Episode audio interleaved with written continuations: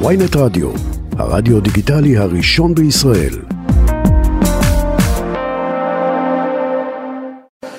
חזרנו, אה, ואנחנו אה, רוצים אה, לומר בוקר טוב לחברת הכנסת נעמה לזימי, מפלגת העבודה. בוקר טוב, שבוע טוב. שבוע טוב. איך את מסכמת את אתמול? היית בהפגנה, היית במארגני ההפגנה, היו פלגים בהפגנה, תכף נבין הכל, אבל בואי תני לנו סיכום קצר שלך על האירוע הזה. קודם כל לא הייתי מהמארגנים, הוזמנתי, הוזמנתי לנאום, לא הייתי מהמארגנים, הקרדיט של מי שארגנו הפגנה כזו מרשימה. אה, אני לא זוכרת בשנים האחרונות הפגנה כל כך גדולה, אולי מימי המחאה של 2011, וזאת הפגנה שהתכנסה ספונטנית, ככה שאני...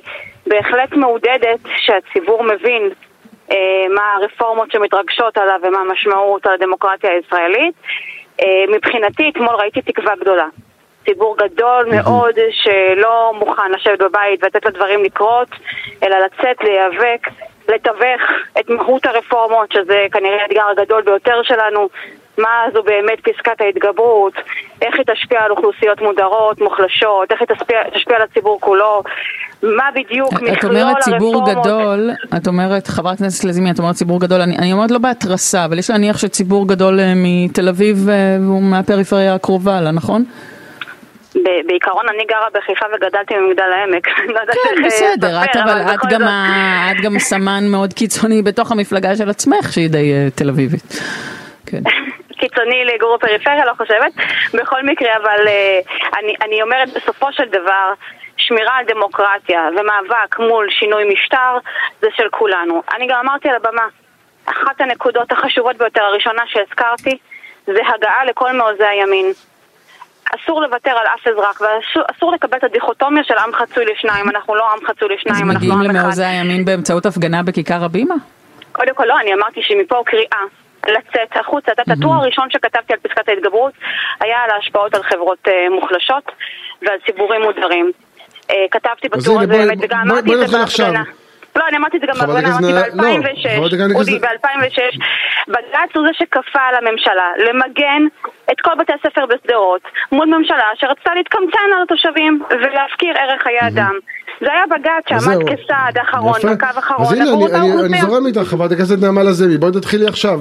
אה, אנשים ששומעים אותנו, ואת רוצה להסביר להם מה תעשה פסקת ההתגברות. כאשר עוד פעם, יש מחנה גדול בימין, שהם אומרים בצדק, כשאנחנו הלכנו לבחירות, אנחנו הלכנו בדיוק עם האמירות האלה, עם התחושה הזאת של ציבור גדול שבחר בנו בימין כדי לשנות את מערכת המשפט, כדי להחזיר את המשילות, כדי להעביר את פסקת ההתגברות, כדי לרסן את המהפכה החוקתית של אהרון ברק. עכשיו תסבירי, אם את עומדת עכשיו בכיכר העיר, בשדרות, או רגע, או בקריית שמונה, או כן. במגדל העמק, עיר מגורייך, או עיר אה, הולדתך, איך את מסבירה לאנשים שהצביעו ליכוד, איך אה, פסקת ההתגברות תפגע בהם?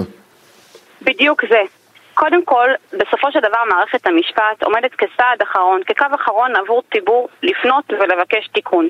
גם מול הכנסת, שזה בעצם, אה, והממשלה שבעצם היא הרוב שנבחר. היה זה, כמו שאמרתי, בג"ץ, שכפה על הממשלה לשנות החלטה ובאמת אה, למגן את כל בתי הספר בשדרות. היה זה בג"ץ שאמר לממשלה שאני ישבתי בה, והכנסת שאני הייתי בה, לא למתווה המעונות שפוגע בחברה החרדית, שאגב גם אני הייתי נגדו. היה זה בג"ץ שרק בשנה האחרונה, לפני כמה חודשים, אסר ניתוקי חשמל מאוכלוסיות מוחלשות okay, ובעוני. אוקיי, אז כל הדברים האלה, כל הדברים האלה שהזכרת, כל ההחלטות החשובות האלה, חברת הכנסת לזימי קשורות לעילת הסבירות, לא בר... קשורות, קודם כל יש לרמה מנהלית, ויש לה... כן, אבל זה אומר, יש גם הצעה שאומרת, אוקיי, כל מה שקשור לפוליטיקה ולממשלה, אין, אין, אין, אין, עילת סבירות, אבל כל הדברים האלה שהזכרת, יש עילת סבירות, ובואו נשמור עליה. זו פשרה שמקובלת עלייך? אי אפשר לא, לקבוע אם זה אני... מינוי סביר אריה דרעי או לא, אוקיי? אבל אפשר להגיד שזה לא סביר למגן רק חלק משדרות בגלל שאין מספיק אה, תקציב. זה, זה מה הדבר שאנחנו רוצים לשמור עליו. אז, אז מתחבר לנושא נוסף שצריך לדבר עליו אם רוצים לעשות רפורמה במערכת המשפט. שאגב, עם עצם הטיעון הזה אני לא נגד. אבל זה חייב לבוא לצד איזונים ובלמים, חוק יסוד חקיקה, חוקה לישראל, אותה, אותם מנגנונים שקיימים בכל המדינות שבהם יש מנגנוני התגברות. שני בתי פרלמנט, חוקה, אלה הדברים שאין בישראל, ולכן היעדר האיזונים האלה בסוף לא רק יבצר שלטון, או באמת, כמו שאני אומרת, אה, גם יפגע פה בדמוקרטיה, זה בסוף פוגע בציבור.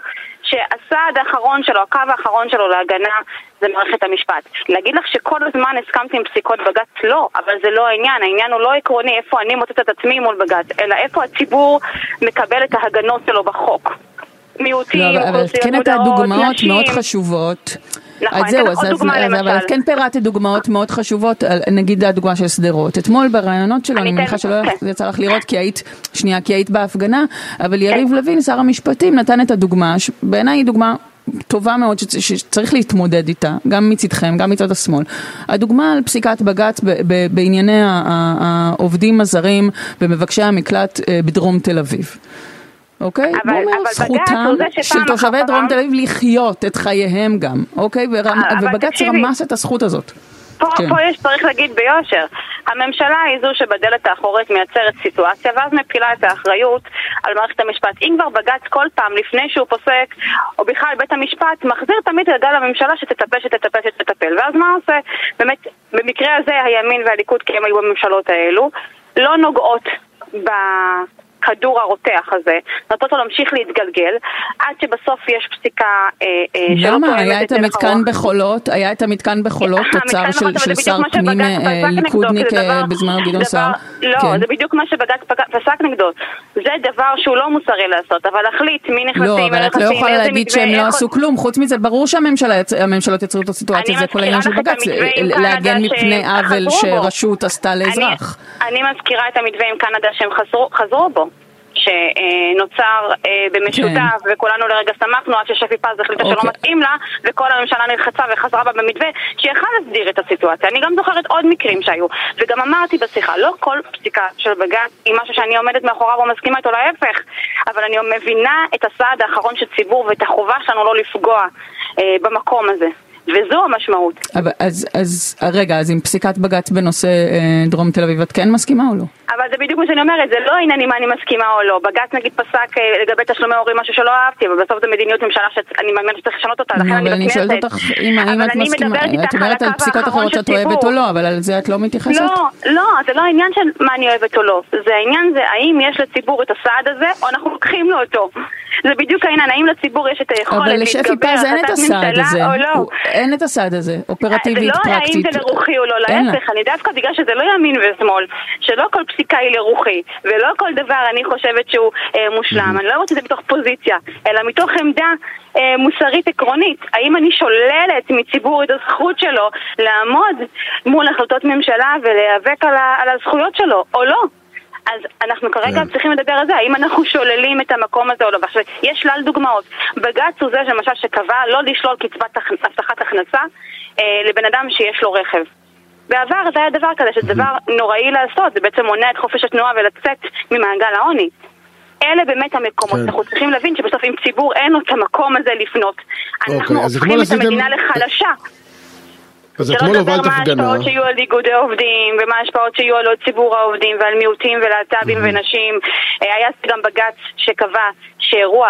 אה, בירושלים ב-2010 אם אני לא טועה, שקבע שנשים יהיו בצד אחד של הרחוב וגברים בצד שני, זה דבר לא מידתי, כי להגיד לנשים שהן לא יכולות לעבור מדרכה חברים, זה כבר לא מדבר על אירועים בהפרדה ציבוריים כן. או משהו שאפשר שלא לדבר על הגדלת הפיצויים בהתנתקות ועוד כמה דברים שבג"ץ נכון, עשה. נכון, נכון, נכון, שלגמרי של הימין, ואני אגב מסכימה עם הגדלת פיצויים בהתנתקות. אני רוצה להחזיר, כן. להחזיר אותך לענייני ההפגנה. תראי, את היית כן. מארגנות המפגנה, אבל בהפגנה הזאת, לא, השאלה עם כל לא האנשים האלה... פשוט אני לא לוקחת קרדיט למי שארגנו. זה אני הוזמנתי אוקיי. כנואמת, ומי שארגנו עשו עבודה רגע, מאוד יפה, אבל לא... אז כן. דגלי, דגלי, דגלי אש"ף שהונפו, זה היה חלק מהארגון של ההפגנה או לא? להפך, זה בדיוק העניין. יש 50 אלף איש. אתה לא שולט על כל דגל שנשלף, זה תמיד מה שיעשו. 50 אלף איש היו אתמול? אז נחלוק לא, על המספר. לא... אני, אני ראיתי המונים, לא רבבות של אנשים, אבל אתה יודע משהו, גם אם היו 20 אלף איש זה עוד לא שמעתי על אתמול. אז אתה יודע, בוא בכיף נתקן את הנתון, זה, זה ממש לא העניין העקרוני פה. נגיד 20 אלף איש, כמו שהערכה הראשונה כשהתכנסנו בשבע, אין בעיה, 20 אלף איש, אתה לא יכול... יש כאלה שאומרים שזה 3,000, יש לנו 6,000. כן, יש ויכוח אם היה 10,000, אז אה, גם 20 אלף לא נראה לי. יכול להיות שאני לא לבדוק כמה רבבות, אבל 3,000 היו שם הרבה יותר, אבל אתה יודע, נכחתי במאמר, ראיתי את אוקיי, ההמונים, אז אני יכולה לחלוק על זה. אבל אתה בטח לא שולט על כל דגל שנמצא אם הוא מול רוחך או לא. לכן הדיון הזה הוא להסיט מהמהות. הוא להסיט מהמהות לא, של אבל מה על שרציתי להגיד לך, עם אנחנו כל מתווכחים. המאות או אלפי האנשים שהיו שם, הם באו למחות על אותו דבר. או שיש כאלה שבאו למחות על פסקת ההתגברות, חלק באו למחות זה- זה על אה, עילת אודי. הסבירות, חלק באו אני- למחות נגד הכיבוש, חלק באו למחות נגד אה, מינוי של העניין. אדם עם כתב אישום. יש פה מכלול של רפורמות ותהליכים, ויש פה ציבורים שונים שמבינים שכל נושא שכרגע עולה משליך על חלקת האלוהים שלהם, על התפיסה שלהם, על האידיאולוגיה שלהם בצורה מסוימת. אני אתמול אה, הגעתי ונאמתי בשם ציבור שיודר מהיכולת לקבל סעד, בשם מכלול רפורמות, זה מה שאני לפחות דיברתי עליו, שמייצרים פה שינוי משטר, משטרה פוליטית, פגיעה והחשת המגזר הציבורי, סגיעת תאגיד השידור הציבורי, אה, כל הדברים האלה. אז כל אחד הפגין על מה שחשוב לו, אבל המשותף לא, לכל המפגינים. שכולם שונאים את נתניהו, לא? זה השטחה של דיון מאוד מאוד חשוב. מאוד מאוד חשוב על מהות המדינה שלנו, שיכולה לשנות פניה במידה והכל יעבור יחד. יש פה רצף, רצף של רפורמות, תהליכי חקיקה ומאוויים של אה, פוליטיקאים, שאם כולם יתממשו, המדינה תשנה פניה, וזו האמת.